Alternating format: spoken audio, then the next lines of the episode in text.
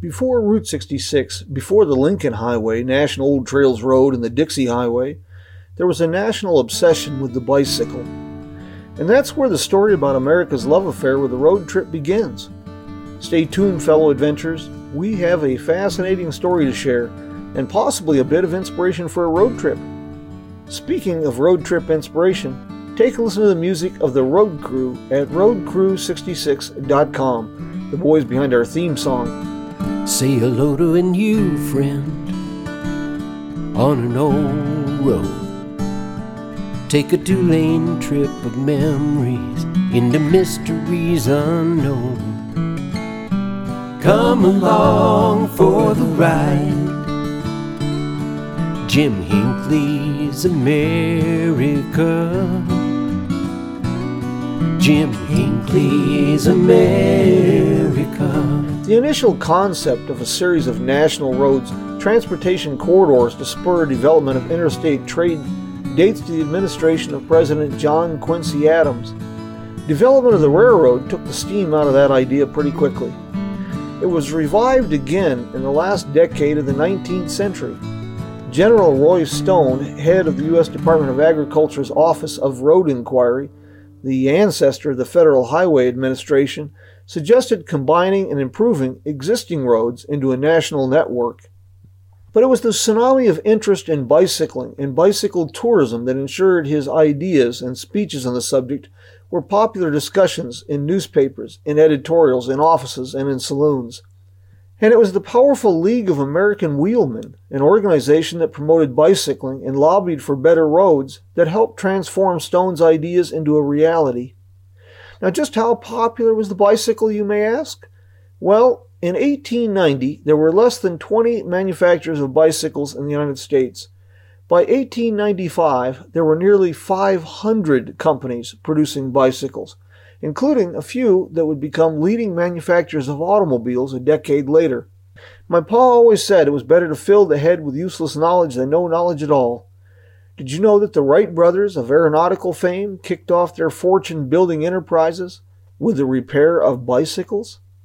In 1899, General Stone's successor, Martin Dodge, initiated feasibility studies and authorized development of review boards.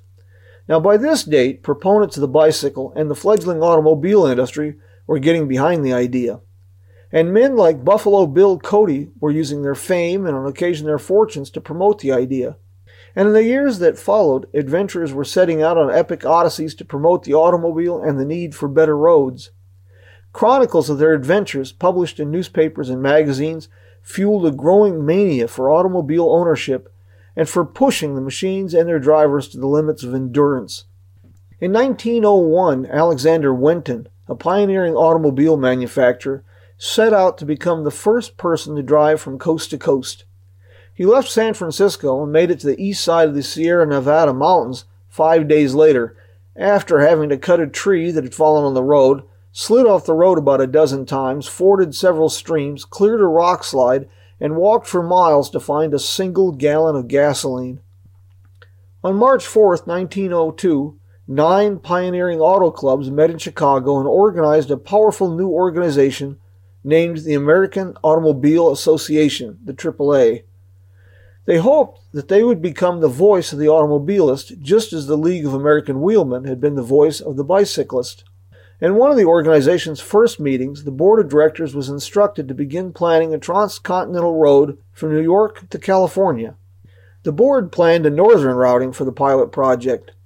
Their road would run north out of New York City along the Hudson River and continue west to the shores of the Great Lakes, Toledo, Ohio, continue to Chicago, Omaha, Nebraska, Denver, Salt Lake City, and end in San Francisco. Meanwhile, national associations were formed to create a network of local and regional organizations, chambers of commerce, towns, and good roads advocates, and business owners, such as the founder of Packard, of Winton, and of General Motors.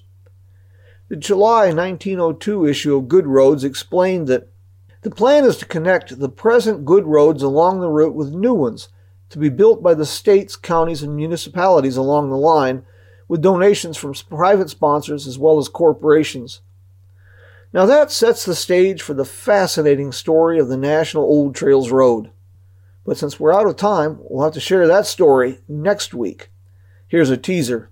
It's a story that includes Louis Chevrolet, Edsel Ford, and Harry Truman.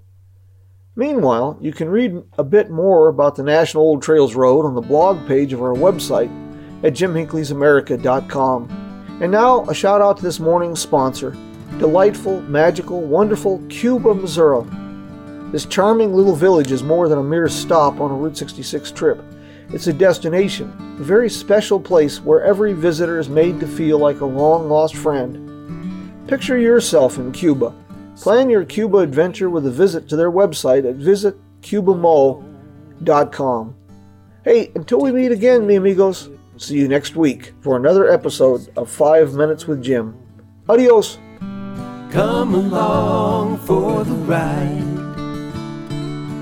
Jim Hinckley's America. Jim Hinckley's America.